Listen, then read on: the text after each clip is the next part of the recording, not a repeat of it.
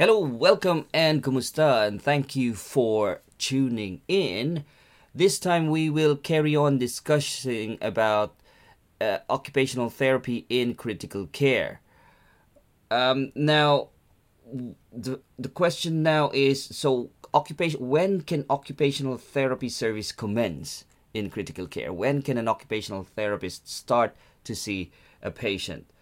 So, occupational therapist can see a patient as soon as as soon as there is a problem has been identified and there's a relevant concern relating to the patient that's been identified either by the family or by the members of the multidisciplinary team who's looking after the patient.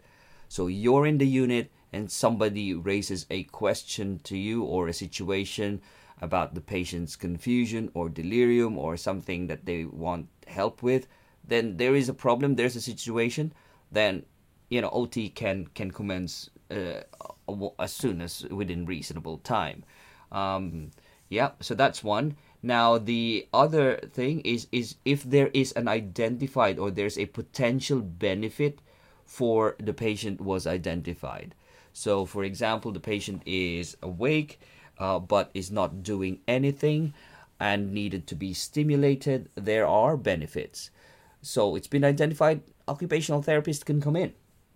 Or for example, a patient is weak and so you know while they're having their physios on the gross motor skills you can probably stimulate the uh, proprioception proprioceptive uh, sensory faculties of the person then there is a benefit you could come in uh, a person who say for example does is not awake uh, is sedated and you want to maintain those ranges of motion to prevent it from deteriorating or provide constant stimulation to the muscles while the person is asleep yes there's benefit. You can come in.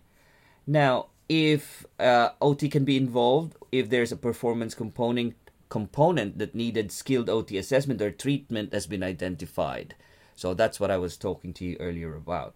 Uh, so there's potential benefit, and then there are uh, uh, performance components that are at, are at risks, at risk. So therefore, we can come in. Um, another one is if there is a functional or physical rehabilitation if the objective has been formally established. So we can come in and we know what the objective is medically, and then the physical objective is identified, then we can help out on that one.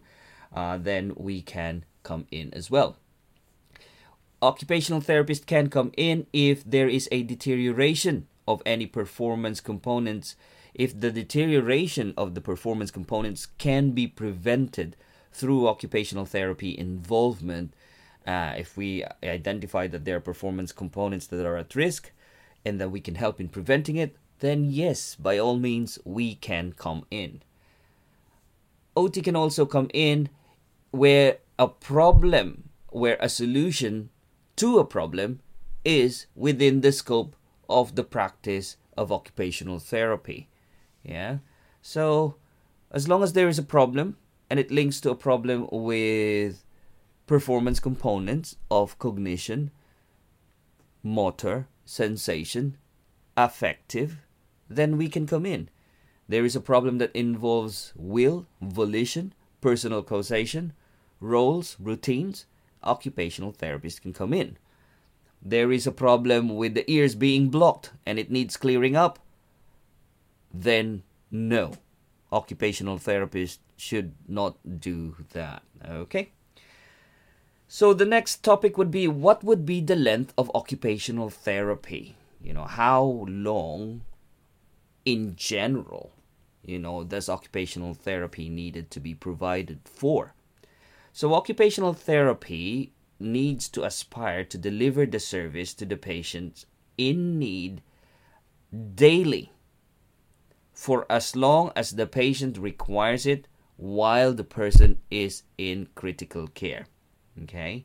Now, the length and the frequency of the individual daily session is and should be led by the clinical need, the urgency, and the benefit as well. So, yes, there is no set standards, but it is better if we aspire for um, um, a daily session, it'd be amazing if there's more time, isn't it? Yes, that's the best. That's the gold standard. Why not, isn't it? Every waking hours that person is not doing anything and they should be awake, there should be something, isn't it? On a regular basis, a human being is not just awake throughout the day, there's always something that they do. Either they're watching a TV, or reading a book, or moving something, tinkering with something, you know. It's very seldom that a person would just sit down and not do anything uh, unless there is uh, some form of a, uh, a well being or mental health situation. Okay. So there you go. That's the length of occupational therapy uh, uh, in intervention. The next topic would be how do we terminate occupational therapy service? When do we stop occupational therapy or when do we stop providing occupational therapy? So there are, I, I believe there are four, you know, I'm thinking about four reasons why we should stop it. So one, it has been established that the patient who will no longer from, you know, benefit from occupational therapy intervention. So you know, upon discussion and upon the d- discussion and the judgment of the therapist, eh, and we say, well, there's there's no more benefits to this patient, so the patient is is terminal at the end of life at the moment, and we wanted to provide comfort, and somebody is doing that, then there's nothing else that the OT can do. Okay, and the care of the person is passed to another service within or outside the hospital so you terminate the service if somebody is looking after the patient. So somebody has taken over, so you handed it over, or the patient has been transferred over to another unit. So yeah, occupational therapy will terminate then.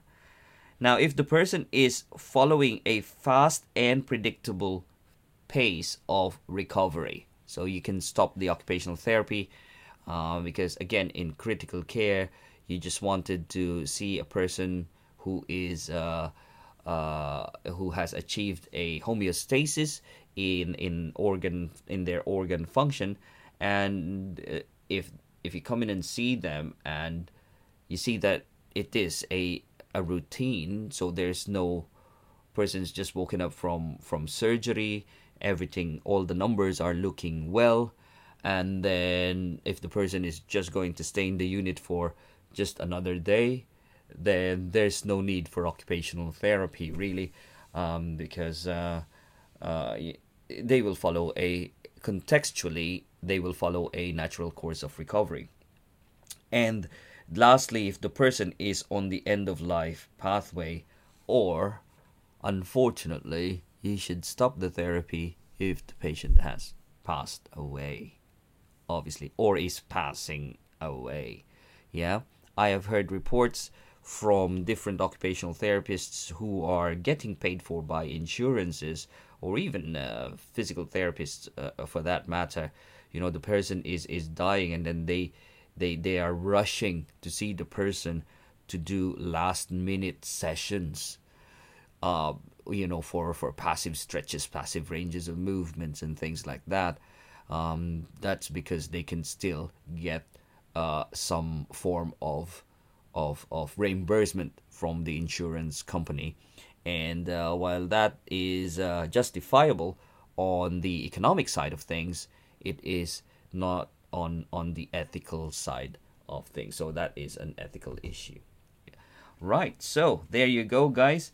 Uh, so we have uh, spoken about the uh, commencement of OT, the length of occupational therapy, and the termination of occupational therapy service in critical care. And this is the part two of occupational therapy in critical care discussion.